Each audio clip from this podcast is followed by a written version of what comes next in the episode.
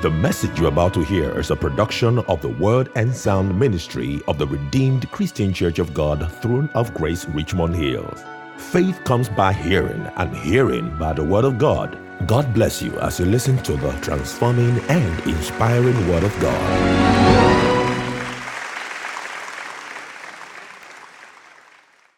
Wherever you are, whether you are on site or whether you are watching online, I'd like you to lift up your hands and exalt the immortal, the invisible, God only wise.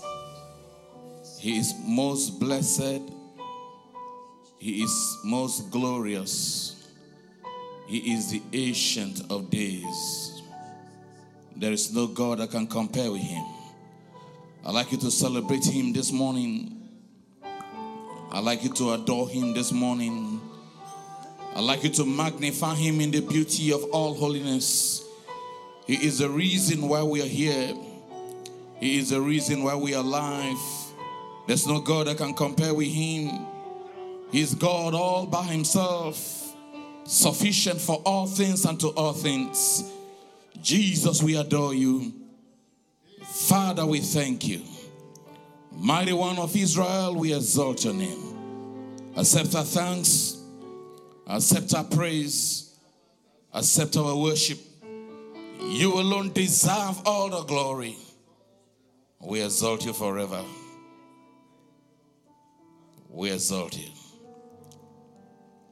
We exalt you. We exalt you.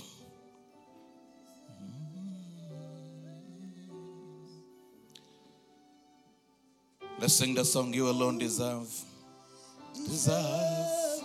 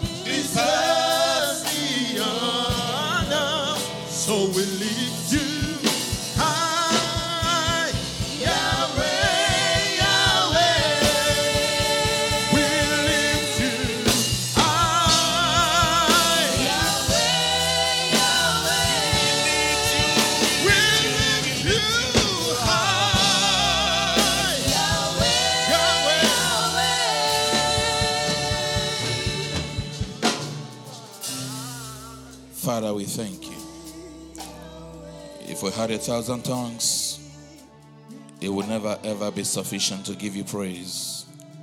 But we worship you today. Accept our thanks and our praise. For in Jesus' mighty name we give worship. Let's jam those hands and celebrate the King of Kings and the Lord of Lords. And those of you that are online, jam those hands. Magnify him in the beauty of all holiness. He's worthy of our praise, worthy of our worship. We give you thanks, our Father. Hallelujah to your holy name. In Jesus' mighty name we pray. Amen. Praise the name of the Lord. You may please be seated. Those of you who are on site, the Lord bless you, fragrance of life. And those of you who are watching online, the Lord bless you as well. In the mighty name of Jesus. I'd like you to say to someone or put it out there in the chat room my new season has just started. It will not end in the mighty name of Jesus. I don't know about you, even though the month is wrapping up, but this new season, this new beginning is not coming to an end in my life. It's just only a beginning in Jesus' mighty name. Praise the name of the Lord. I'd like to once again welcome those who are watching online. We appreciate you and thank you always for connecting with us. It's my prayer that God will bless you richly in Jesus' mighty name. As well, I'd like to encourage as many that would like to join us in person. We have a couple of seats still available. You can join us and be a part of the service on site. It's usually not the same. And I want to believe God that as you make out time to join us, the Lord as well will reach out to you in Jesus' mighty name. Let's not forget that next Sunday is our multicultural praise service. I don't know about you, but I'm excited about what God is about to do next Sunday. So I'd like you to get ready, get ready. Now, if you don't register, please don't come. If you don't register, don't come. Just stay at home and watch. That is simply because this place is going to be packed full. So if you don't register, we're going to probably send you back home. So if you want to be part of the service, I'd like to encourage you, please register because there's limited seats and it's only going to be available for those who can register for the service. We, we need to keep to the required social distancing platform. So the um, link is going to come out by the special grace of God between tomorrow and Tuesday, and I'd like you to kindly um, register accordingly so that you can find space. Praise the name of the Lord. But please, if you don't find space, um, get ready your dancing shoe next Sunday. Uh, prepare yourself because I'd like you to do it in an unusual way. Give God quality dance and quality praise in the mighty name of Jesus. Praise the name of the Lord. Praise the name of the Lord. We are going to be wrapping by the special grace of God what we've been talking about from the beginning of the month. For those who have taken time to, to watch or to be in person for all of our services, we started talking about new beginning. New beginning. And we took our text from the book of Isaiah, chapter 43, verse 18 and verse 19. We said, Do not remember the former things, nor consider the things of old. He says, Behold, I will do a new thing. Now it shall spring forth. Shall you not know it? I will make a way or make a road in the wilderness and rivers in the desert. In the desert. And I'd like to please encourage you if you have not watched or you've not been part of the rest of the services from the first Sunday of this month, please go online, check out the services, listen to the messages, and I want to believe that it's going to be a blessing to you. And if you're not yet subscribed to our church app, you can subscribe to it as well. And I am certain that you can get all the messages to listen to on the go in the mighty name of Jesus. But but this morning I'm I'm going to be speaking on what I've titled dealing with delays. Dealing with delays. Dealing with delays. Every now and then when God gives a word, when there is an expectation of what we're looking forward to, where there's something we are believing God for, Sometimes it comes with a delay. So what do we do when those delay moments come in? When things does not add up to what God has said. When it looks as if there's a far cry between the promises that God has made to us and the reality of our personality or the things that God is doing in our lives. How do we navigate through the seasons and through the ter- terrain to be able to know what to do per time and per season? Pray that God will speak to us. Father, we ask that God, you open our hearts. Lord in heaven, you will speak to us words of life. Let your word transform us. May we not be hearers of your word only but Lord, may we be doers. Anoint my lips. May I not speak of myself, but may I speak what you have placed in my heart in the mighty name of Jesus.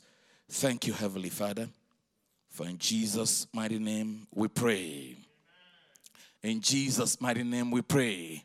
I'd like you to turn around once more to someone to your left and tell someone to your right. And if you're watching online, put it out there in the chat room no verdict is final. No verdict is final. There's nothing that anyone says to you that is final. Nothing. Nothing is final.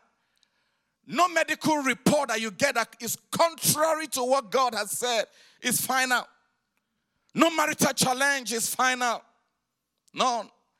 Or oh, nothing or rejection letter that you may have received is final. Hear what the word of God says in Ezekiel chapter 12 and verse 21. Ezekiel chapter 12, reading verse 21 to verse 23. And I, I, think that this word is for someone under the sound of my voice this morning. Ezekiel 12, 21 to verse 23. He says, the, And the word of the Lord came to me, saying, Son of man, what is this proverb? What is this talk? What is this thing that people have been saying about the land of Israel? Have been saying about your life? The delays are prolonged, and every vision fails. What is it that people are saying about you? Or you've been believing God for such a long time and it doesn't seem to be coming to pass. What is it that people have been saying? Your friends have alluded to it. There's so much delay about your life. Verse 23, it says, Tell them. The Lord has asked me to tell someone under the sound of my voice, watching online or in person. Thus says the Lord, I will lay this proverb to rest. I like the way that the King James Version puts it. The, the, the King James Version puts it this way. He said, I will make this proverb cease. In other words, everything that was prolonged shall no longer be prolonged. Everything that was prolonged shall no longer be prolonged. He says, But say to them, this proverb shall cease they shall no more use it in, as a proverb in throne of grace. They shall say unto them, The days are at hand, and the effects are visible. Every vision is real. Friends, everything that God has said to you about your life, about your marriage, about your destiny, about your ma- everything concerning you, they shall come to pass. It shall not be long. In the mighty name of Jesus. It shall not be long. It shall not be long. It shall not be long. Often and again, we come face to face with real life challenges where we have verdicts verdicts from doctors, verdicts at the workplace, verdict from Canada Immigration Agency, verdict from uh, even, even people around us, circumstances of life tell you this is the end of the road. This is the end of the road. But, friends, when God does a new thing, He makes every verdict come to an end. He brings to an end every hopeless situation. He frustrates everything that ordinarily people have thought that this is the end. Listen, friends, the truth is that man's opinion may be a verdict to that man, but that is not a verdict in terms of God's agenda for your life.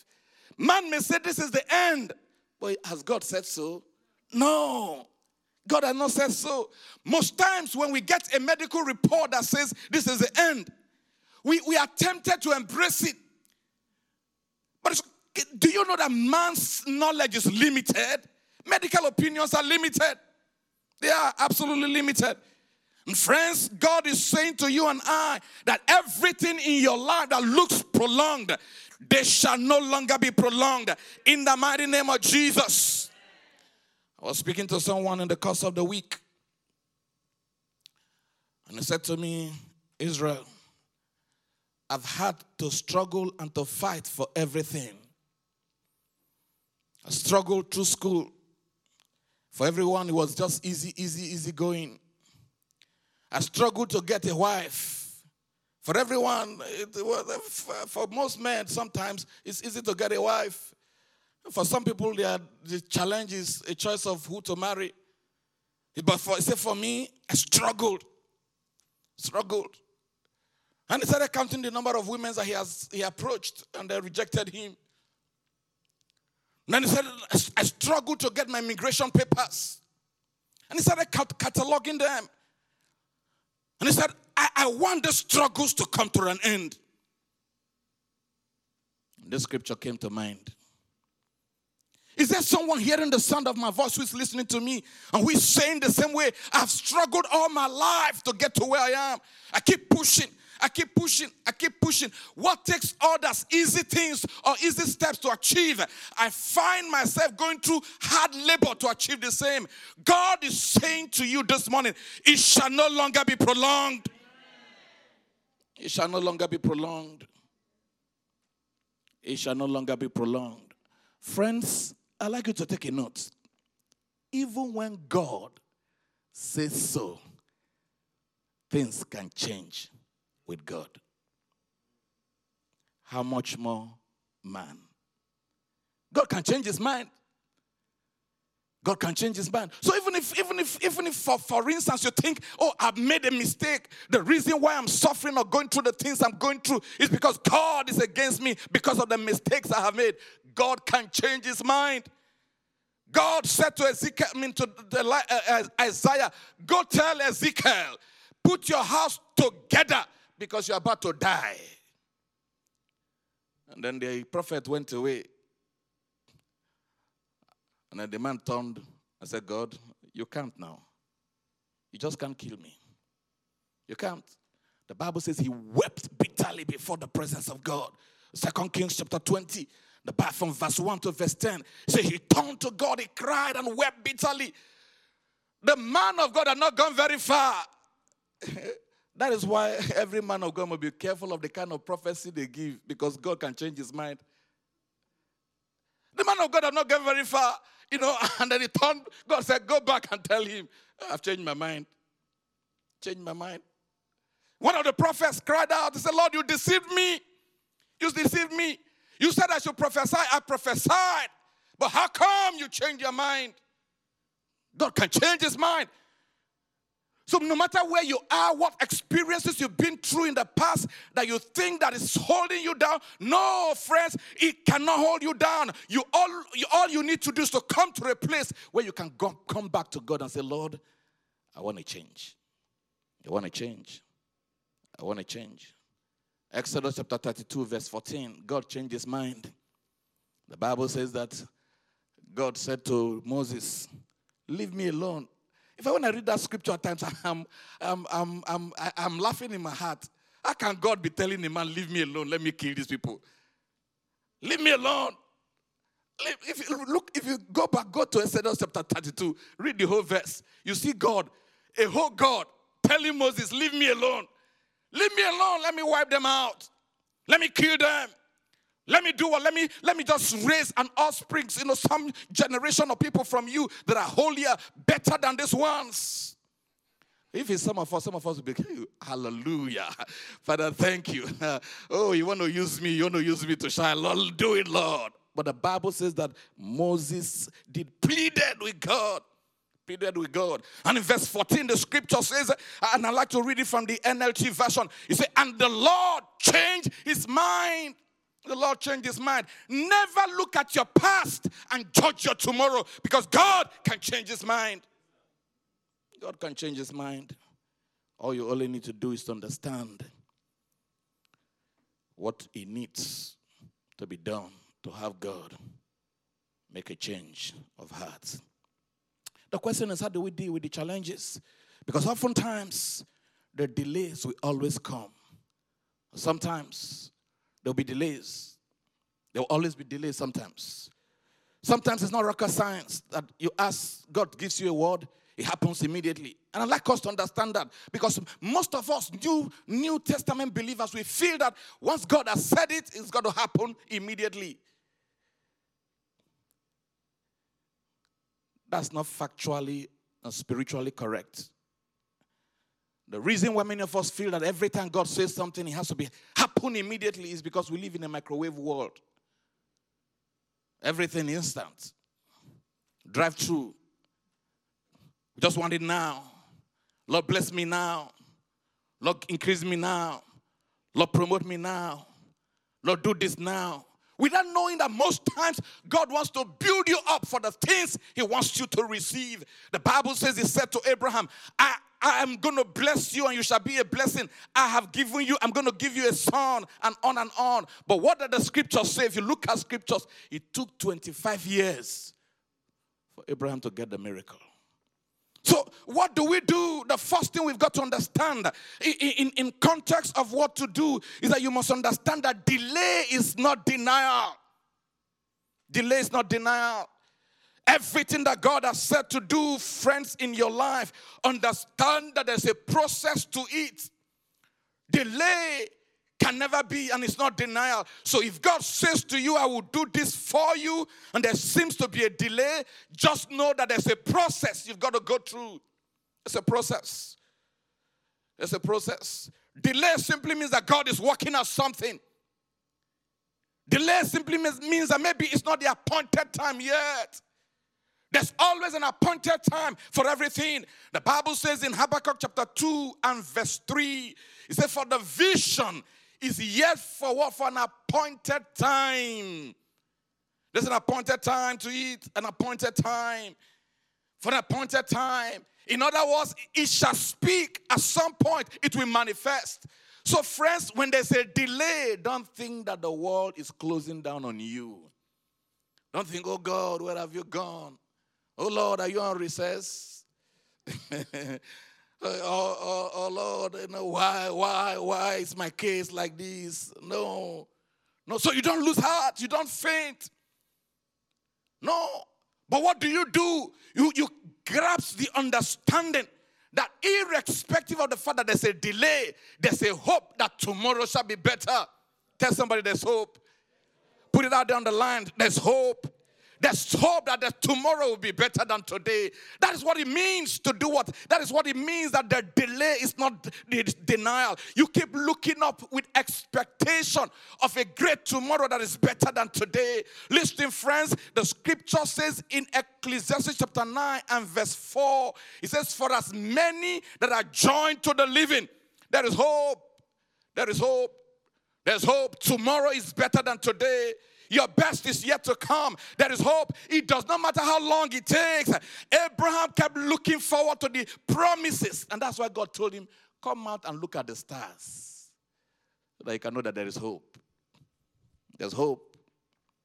There's hope for a change. There's hope for a transformation. There's a hope. There's hope for a new beginning. And friends, you must look up to God with hope because hope is the anchor of the soul. Without hope, faith cannot stand. The reason why many people give up, give up on anything, give up on career, give up on business, give up on their children, give up on marriage, give up on anything, is simply because they've lost hope. They lost hope. They lost hope. They, they, they've looked at every side of the equation. And they said, "Look, hey, I, I, I, don't think, I don't think, I don't think there's still more hope here." That's the reason why people commit suicide. That's the reason why people kill themselves. So there's not nothing to live for. But friends, the Bible tells me that even if it, even for a tree there's hope for a tree, how much more you and I? It says in Job 14 verse 17. It says, "For there is hope for a tree." There's hope for a tree, even if it is cut down, it shall sprout again. Have you seen trees before who, that is cut down and it's just lying down there? Even when it is lying down, you see the thing shooting up, you know, somewhere out there. It's at the scent of water, making contact with water. I said, No, for you to shoot out. And everyone under the sound of my voice, there's hope for you in the mighty name of Jesus. The second thing to understand between the manifestation of everything that God has said to you, the promise and the realization you must get a word. We talked about this a couple of times over. You must get a word. Tell somebody, get a word. Tell someone else, get a word. Ask them, what is God saying? God must be saying something. God must be saying something. God must be saying something. Every hope is rooted on word. For your hope to be strong, it has to be rooted on something. Has to be rooted on something. Get a word. Get a word. There's a very interesting story I find in the book of James, I mean Judges, Judges chapter 20. Time is not going to permit us to read the story, but I'm going to paraphrase some aspect of the story this morning. In, in the book of Judges chapter 20, you know, the, the, the tribe of Benjamin, some riffrats or some, you know, guys did some terrible things they defied a woman and messed her up. In the process of that, the woman died. Now, the husband did not know what to do. Such a thing had never happened before in Israel. So, the husband, instead of going to bury the woman, said he cut the body into 12 parts and then sent it out to the tribes of Israel. He said, Look at what they did to my wife. And by the time the elders called this man to give an account of what happened, the man explained what happened, how he was traveling, and he decided to stop by in the land of Benjamin. And then, somewhere along the line in the night, they came and they defiled the wife, and on and on. And then Israel came to Benjamin and said, Bring the guys out that did this thing. Just bring the guys out. And they refused. Can you imagine? People have done something bad. You say, Bring them out and then they refused. Bring them out, and they refused. So Israel mustered the army and said, Look, hey, we're going to kill you guys now if you don't bring them out. What gave them the audacity? I don't know. Four, over 400,000 men marshaled out their forces against about 26,000 people or thereabouts. And they were, still, they were still ready to fight. Now, these guys would have said, hey, we are 400,000. Let's not even bother. Natural sense says that the, the population was more than enough to overwhelm the tribe of Benjamin. Very interesting story. But what did these guys do? They didn't just jump into war because sense says that look at 400 people, 400,000 people will overtake, overthrow, overrun 20,000 or 26,000 people. But the Bible says that they went and inquired of the Lord. Lord, what would you say what do you say in this matter? They sought for a word. And in verse 18 of the book of James, Judges, uh, chapter 20, they said to the Lord, What should we do? He said, The children of Israel arose and went to the house of the Lord to inquire. In other words, they wanted a word. It does not make sense to go to God when everything looks so clear. And most times that's what many of us do. We think, why should I even go and bother God about this? I'm moving house. It just makes sense now. Anywhere I get house. Anywhere I get house. No, you got to ask God, inquire the Lord. What shall I do? What should I do? What should I do? Oh, I like to apply for job in different places. Let me just scatter my resume all over the place. Have you asked God what you should do? Get a word. Get a word. Get a word. Get a word because sometimes the things that make natural sense does not make sense with God. Doesn't. So you got to get a word. But, but but but let me quickly fast track. Now, God gave them a word. And that is the next point I want to make. That God gives you a word does not mean that challenges won't come. Because most times, many of us have received words. Oh, God have said to you, look, I'm, your future is going to be colorful. I'm going to make it bright. And you, you're going to be a shining light. Everything about you, everything about life, everything about you is going to be wonderful. And then the next moment, you see one problem to the other, and you're saying, Lord, but I thought you said, Oh, come over to Canada and everything will be good. And then you step in and you realize that even to get a job is a problem. and the kind of job you're getting is not befitting what you had done before. You're saying to yourself, but Lord, I thought you said, I thought you said, oh, should I, should I stay in Canaan or should I just go back to Egypt? Oh, Lord, in Egypt I was eating uh, garlic and I was eating, uh, you know, I was eating all sorts of, you know. But here, here am I in Canaan, Canaan of uh, Toronto and uh, I can't even I can't even balance I can't balance my equation. But when I was out there in Nigeria, everything was working well. When I was out there in Africa, wherever it is you're from, you everything was working well. But what is what are you saying? That God has given you a word does not mean that the challenges won't come. The Bible says when you pass through the valley of the shadow of death, He said, "I will be there." In other words, God recognizes that you pass through it. Someone hearing the sound of my voice, you are passing through a difficult time in your life and you are thinking, Where are you, God? God knew before the foundations of the earth that you're going to go through it. So God gave these guys a word in verse 18. But look, guess what? If you go down the verse of scripture, 26,000 people killed 26,000 of Israelites. And I said, God, what is, what is going on here? What is going on here? First day, this small group of people killed about 26,000 people first day. And they, they, they went back. I would have thought that they would have given up. I would have thought that they have they closed the chapter. But they went back to God and said, Lord, what are you doing? What is going on here?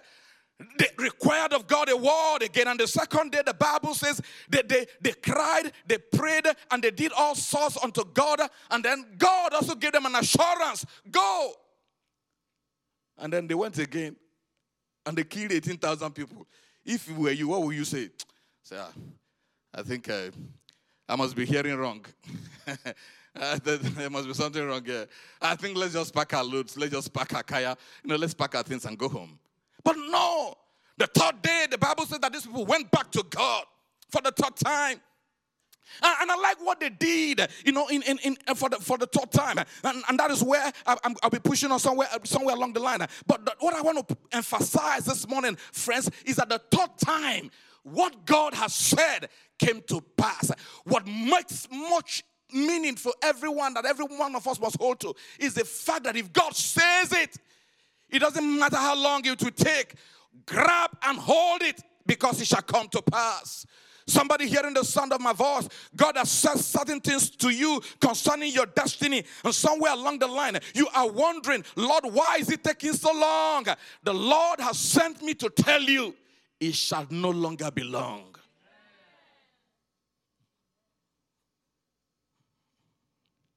That pregnancy you're believing God for shall no longer be prolonged. That financial turnaround shall no longer be prolonged. That health issue shall no longer be prolonged. Get a word and hold to it. The third thing between dealing with delays is that you must learn to encourage yourself in your journey. Tell somebody, encourage yourself. Tell someone else, encourage yourself. Put it out in the chat room. Encourage yourself. Encourage yourself. Encourage yourself. Encourage. Every one of us must understand and know how to encourage ourselves in life.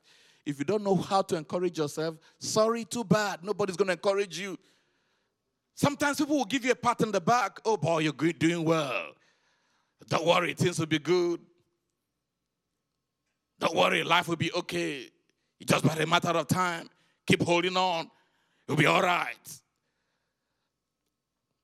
But there will be seasons in your life where you will want someone to encourage you, and there will be nobody to encourage you. No, no one. No one. I remember once, you know, let me not go there. Judas chapter 20. Oh, Judges, I don't want I'm calling this guy Judas. Judges chapter 20 and verse 22. Judges 20 and verse 22. Look at these guys.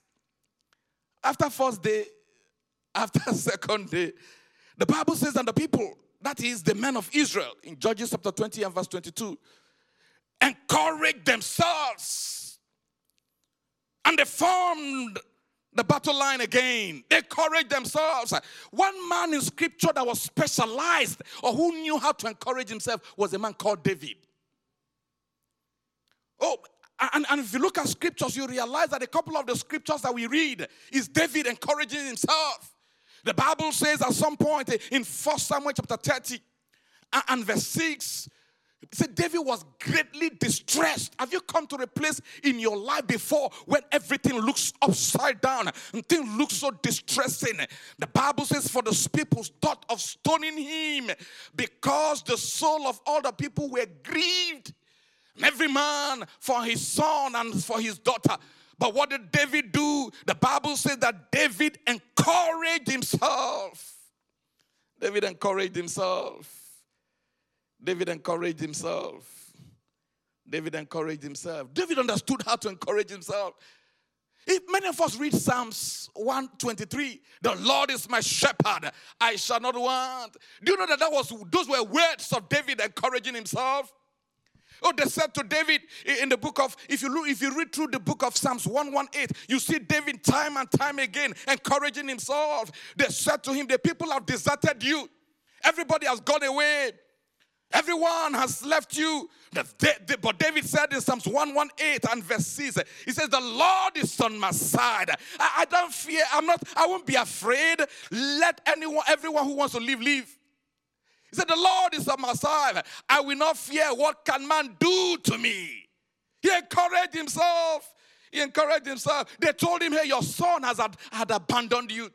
Not only your son, the advisors, one of the great advisors, Ahithophel had abandoned you. But David did what in verse 8 of 118? He says, David said to himself, He says, It is better to trust in the Lord than to do what? To put confidence in man. What was he doing? He was encouraging himself. In other words, let Ahithophel go, but I will put my trust in God rather than man. And then he moved on to verse 9. He said, It is better to put trust in God than to put confidence in my son, princess.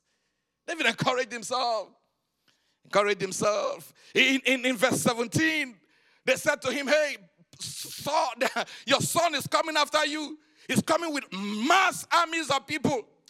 But what did he say in verse 17? He said, I shall not die.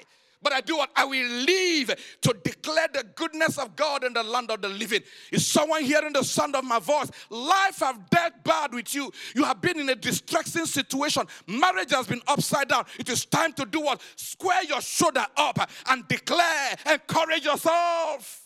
Encourage yourself. My tomorrow is better than my today.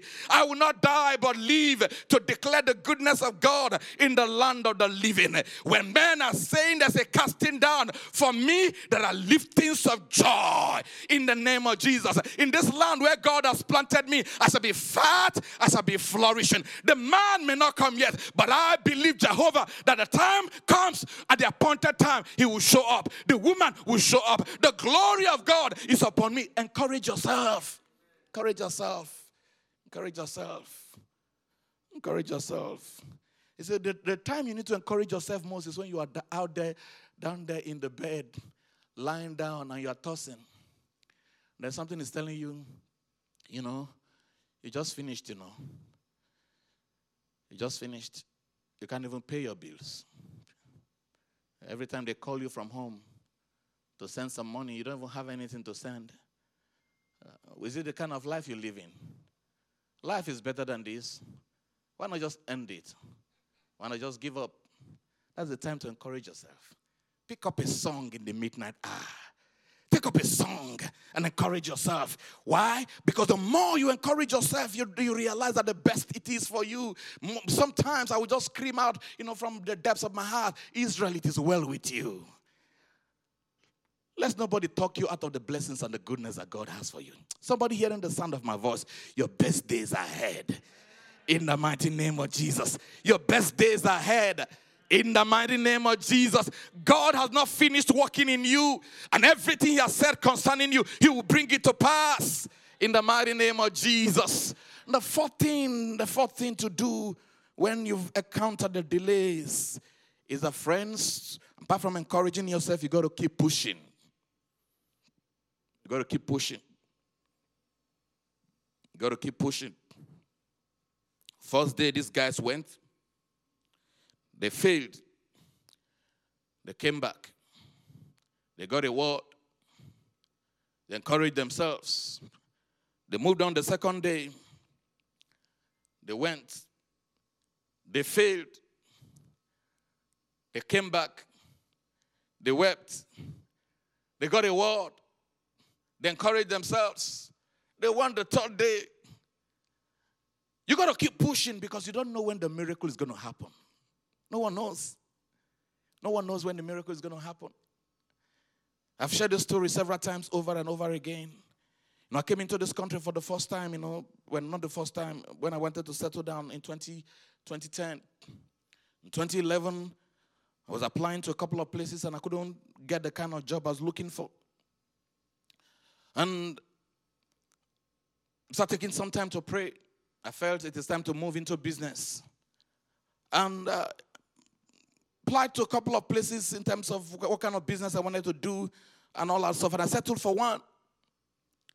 But how to get money, financing became an issue. Everybody said to me, Look, hey, Israel, just forget about it. You're just new. No credit history. Even Equifax don't have your records. And you know, in this place, you need Equifax, your TransUnion, to give you some kind of rating for you to be able to get uh, financing. Forget about it. You don't even know the culture of the land. But Daniel was were trained for three years, three and a half years before they understood the culture. Those were the things running in my mind. So how, how do you think that you've never you've never stayed one year? How about look at scriptures now? Look at scriptures. Man, you know, I said, I'm going to go ahead because I, I, I, felt I had a word. I applied for the first bank. The first bank, they denied it. The second one, they denied the application. The third one, they denied. The fourth one, they denied.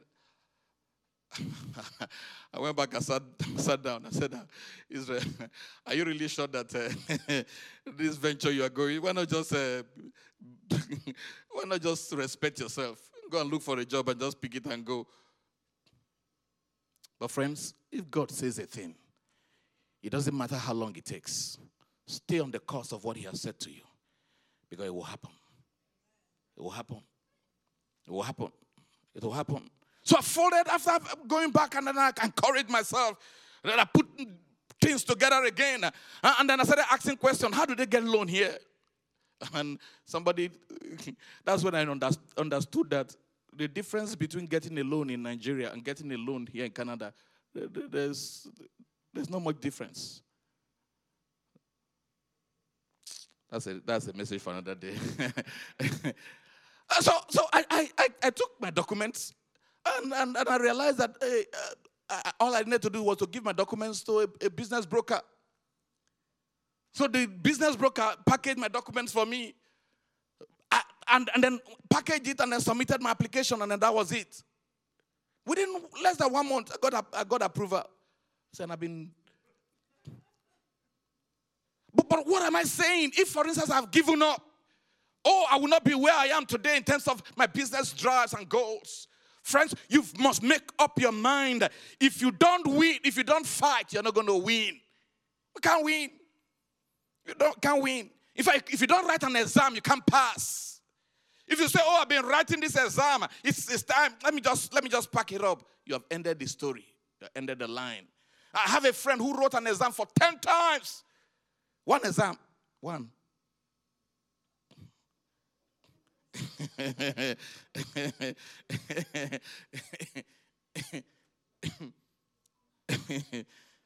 Some people say, "Ha." We, we started a professional program together. This professional program, standardly, if you write the exams over the t- period of time, it will take about two and a half years to write. That's a professional exam, accounting professional exam. This guy wrote his exam for 10 years. One stage, he was writing it for 10, 10, 10 times. But he would have packed it up. But he said, I'm not giving up. I'm not packing it up. He took one year sabbatical. I came back again. He wrote it. He banged it. He took two years sabbatical. I went back to do a master's program. He came back again. He banged it. And some people said, hey, why not just leave this thing? Maybe it's not God. Maybe it's not God. He said, I don't have abandoned projects in my life. This exam, I'm going to write it. I'm going to write it. And guess what? Guess what? When he finished the exam, the series of job opportunities that opened for him within the context of that field was amazing, phenomenal.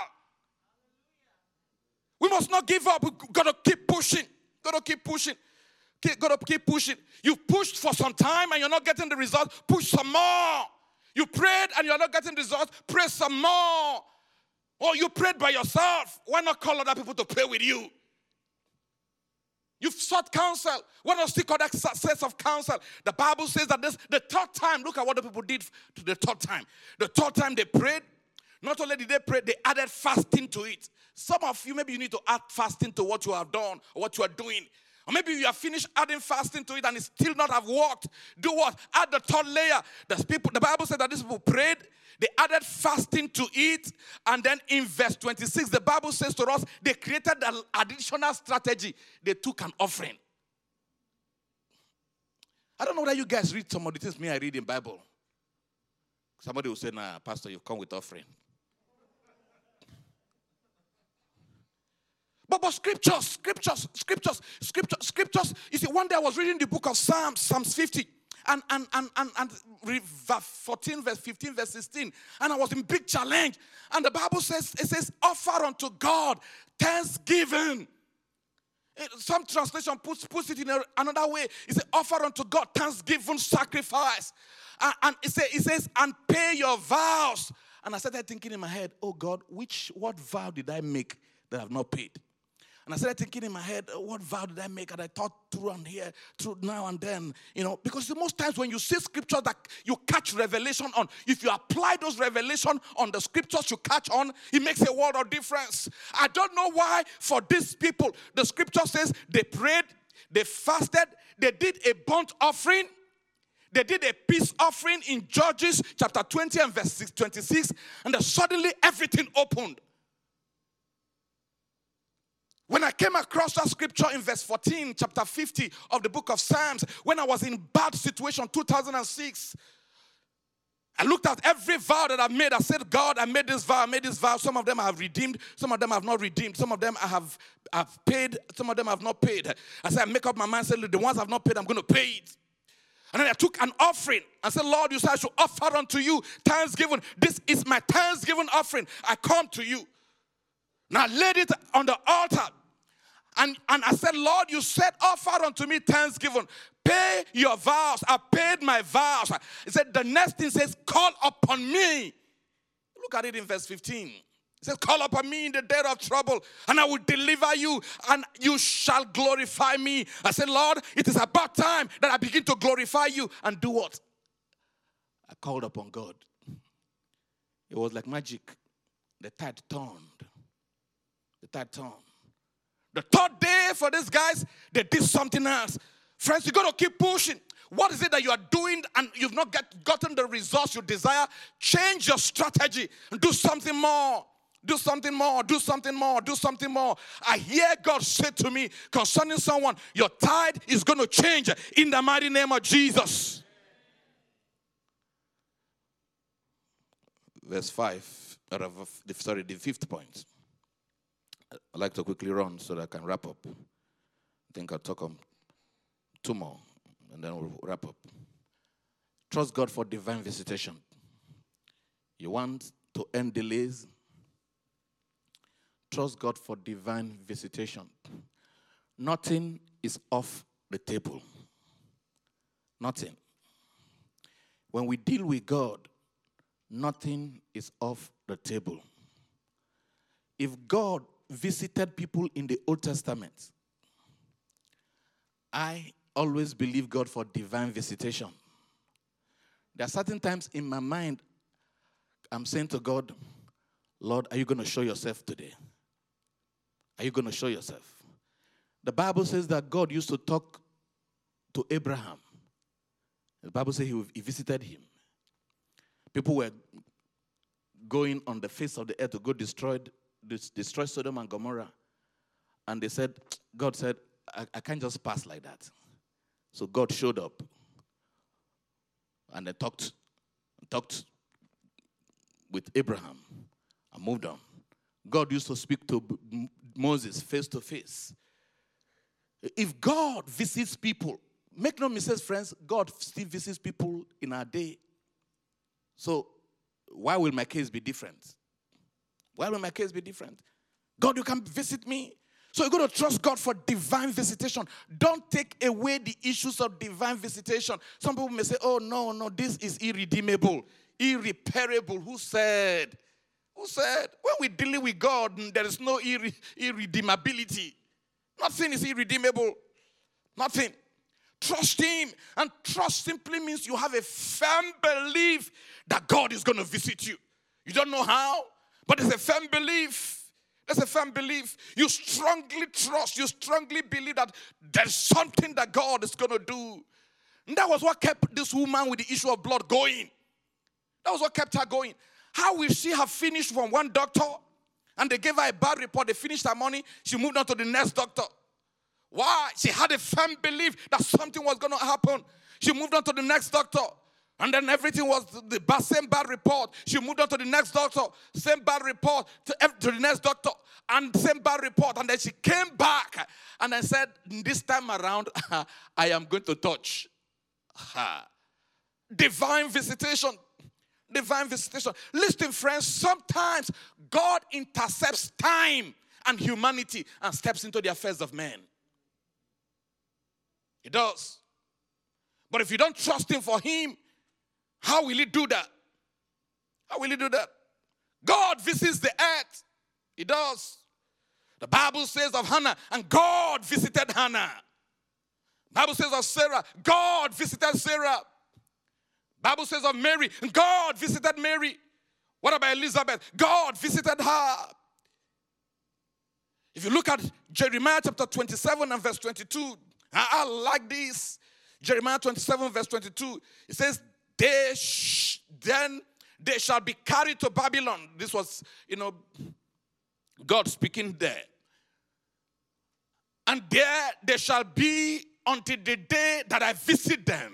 In other words, God visits. He visits, says the Lord. Now, when I visit them, what do I do? Is I will restore them. I will restore them to the place where I've originally planned for them. Everyone hearing the sound of my voice, when God visits you, He will turn around your tide and restore you to the fullness of all that He has ordained for you in the mighty name of Jesus. May God intercept your life and visit you. May He visit you. Somebody hearing the sound of my voice. God can visit your child, can visit your career, can visit your business. He can visit your health. He can visit your marriage and turn things around. And I am believing him for a visitation. Believing him for a visitation. And sometimes I don't know, my, my, sometimes my mind goes wide. Because, because there's so much that I want to do for God with money. Sometimes I'm thinking in my head, Lord, maybe one day you send one man just to give me a billion dollars. I, that's how, sorry, that's how my mind works. Maybe you send somebody and, and, and, and then, so what will you do with the one billion dollars? First thing, all the pastors who are complaining that they don't have enough money to do the church of God, I put them on payroll.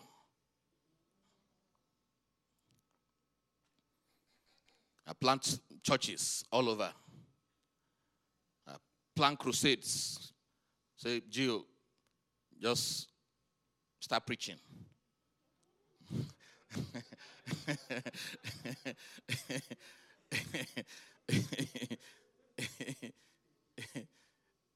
well, sorry, that is my thoughts. You can think your own. It's true.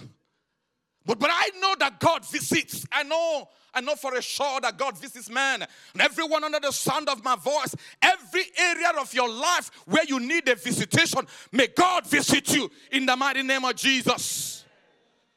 Six points. After you don't know, you need to increase your appreciation level. Increase your appreciation level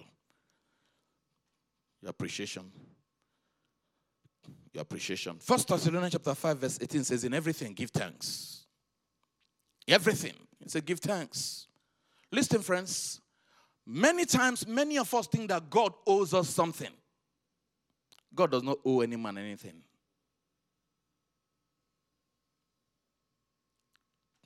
He doesn't. Yes, He wants to bless you and I, but it is not obligatory. It doesn't owe us anything.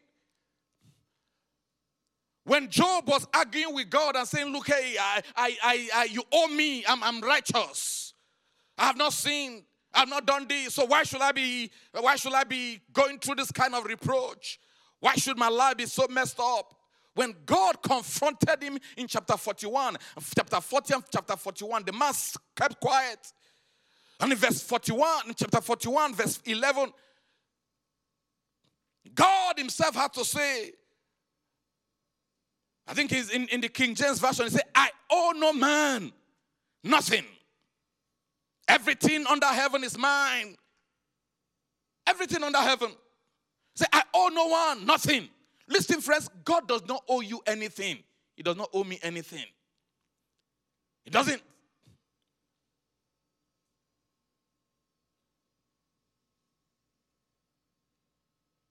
Because sometimes people say, God is not fair me. I had people before say, uh, I asked him to do this for me. Lord, if you don't do it now, I'll backslide. real, real life. A sister once told, told me that, Pastor, if God, if God does not do this now, if he doesn't do it before so, so and so time, I will just backslide.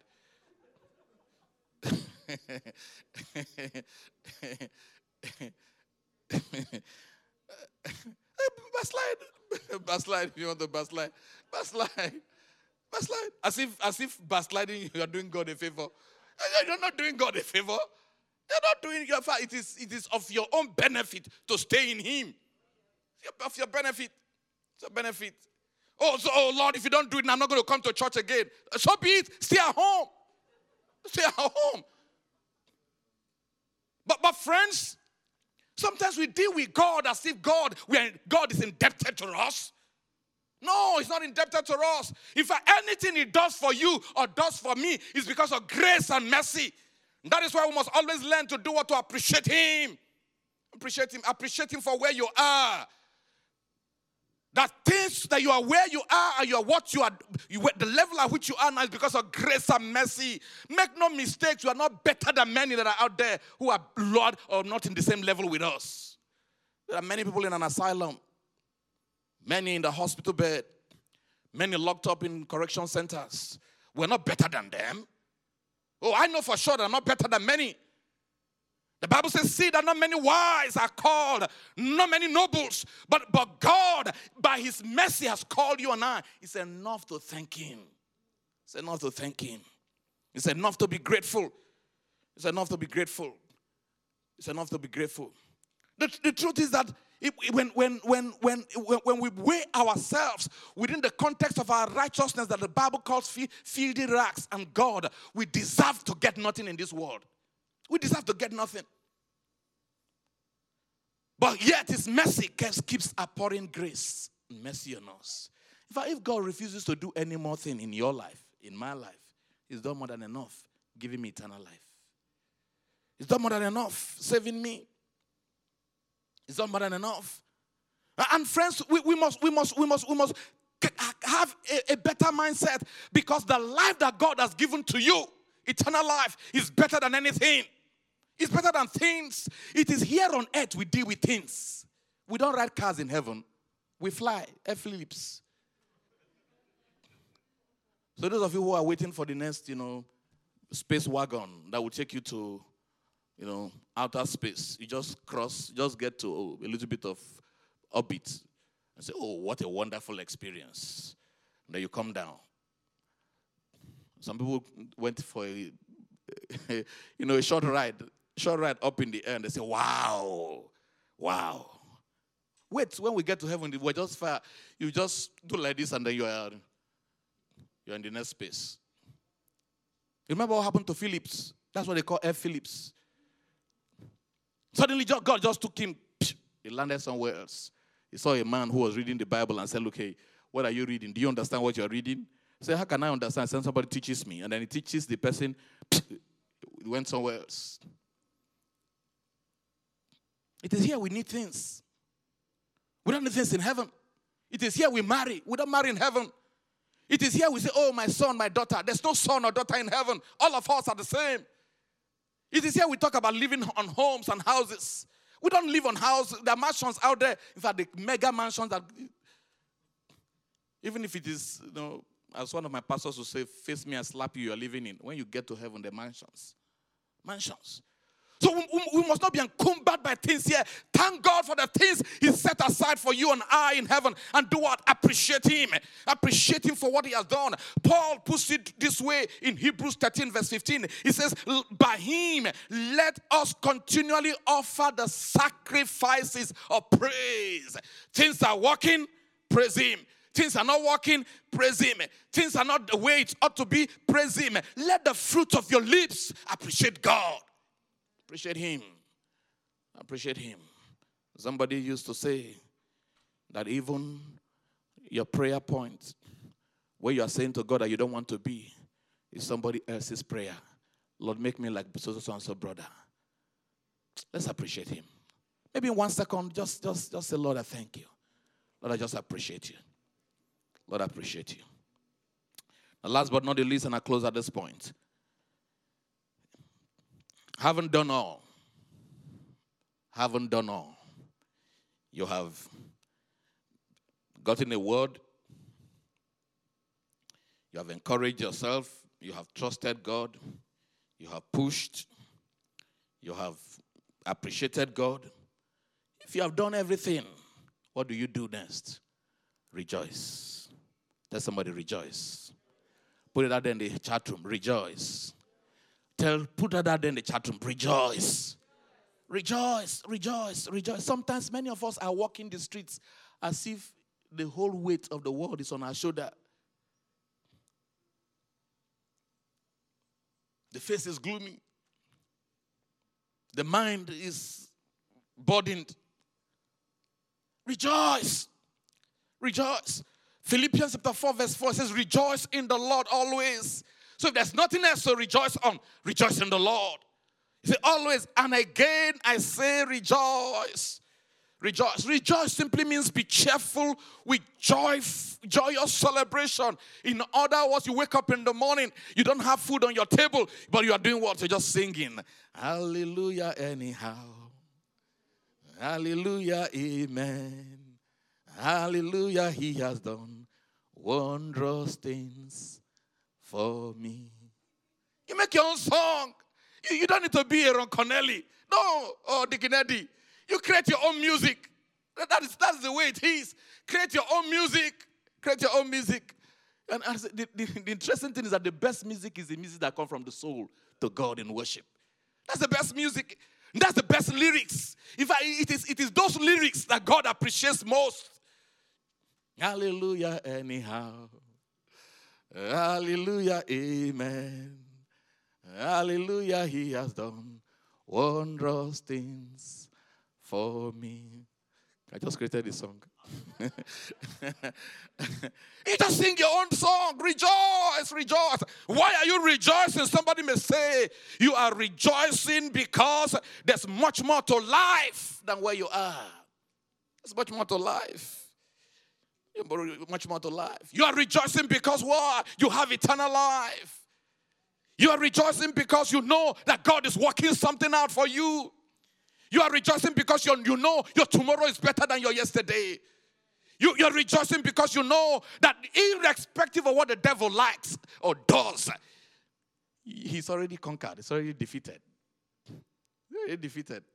One of the reasons why I like Muhammad Ali, I don't know, you know, back in the days, uh, these days, I don't like, I don't, all these uh, boxers, uh, uh none of them has the kind of finesse that Muhammad Ali had in his days. And one of his, one of his, the stories, we go to look at, at some point in the ring, Muhammad will drop his hands and say, hey, let's, let's see what you got. Let's see what you got. Let's see what you got. And then the, the, the will come, ga, ga, ga, ga, ga, ga, and then the guy will just be bouncing like this and be smiling. I said, How can you be in a serious fight? The, the guy is dropped hands, said, Try all you got. And then he's, he's bouncing around, he's bouncing, and then he's dodging you, and he say, Oh, that is all? Yeah, that is all. You see, when you do that to the devil, he gives you an uppercut. That's all you got?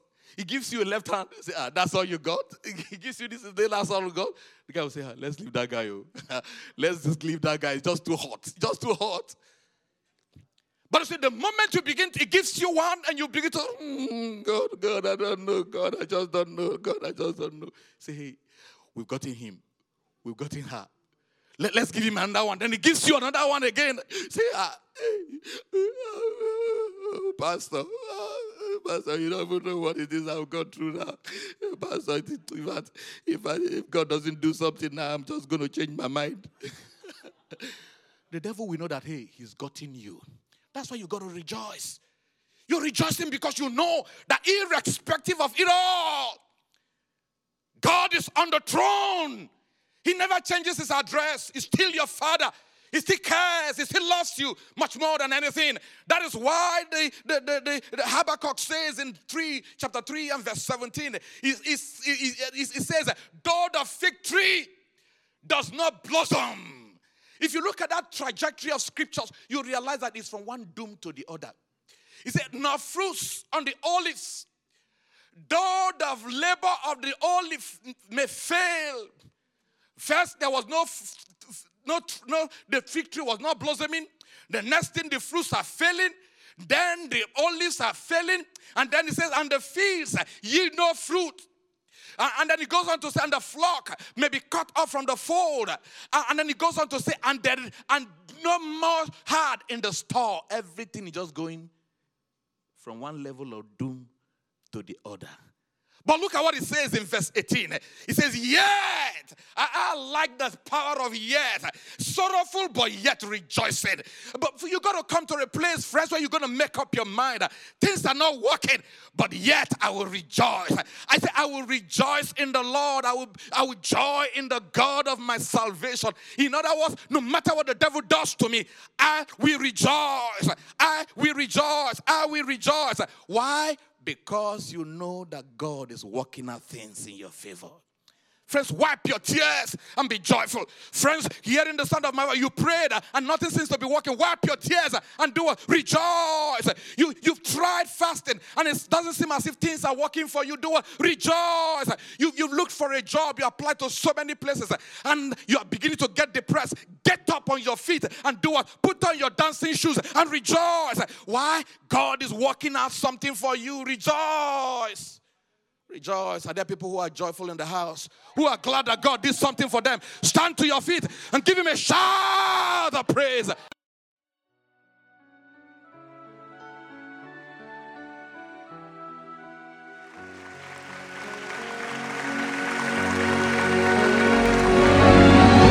Thank you for listening to today's word, and we believe you have been blessed. For further information, please visit our website at www.throneofgracecanada.ca or send us an email to info at throneofgracecanada.ca. The word works.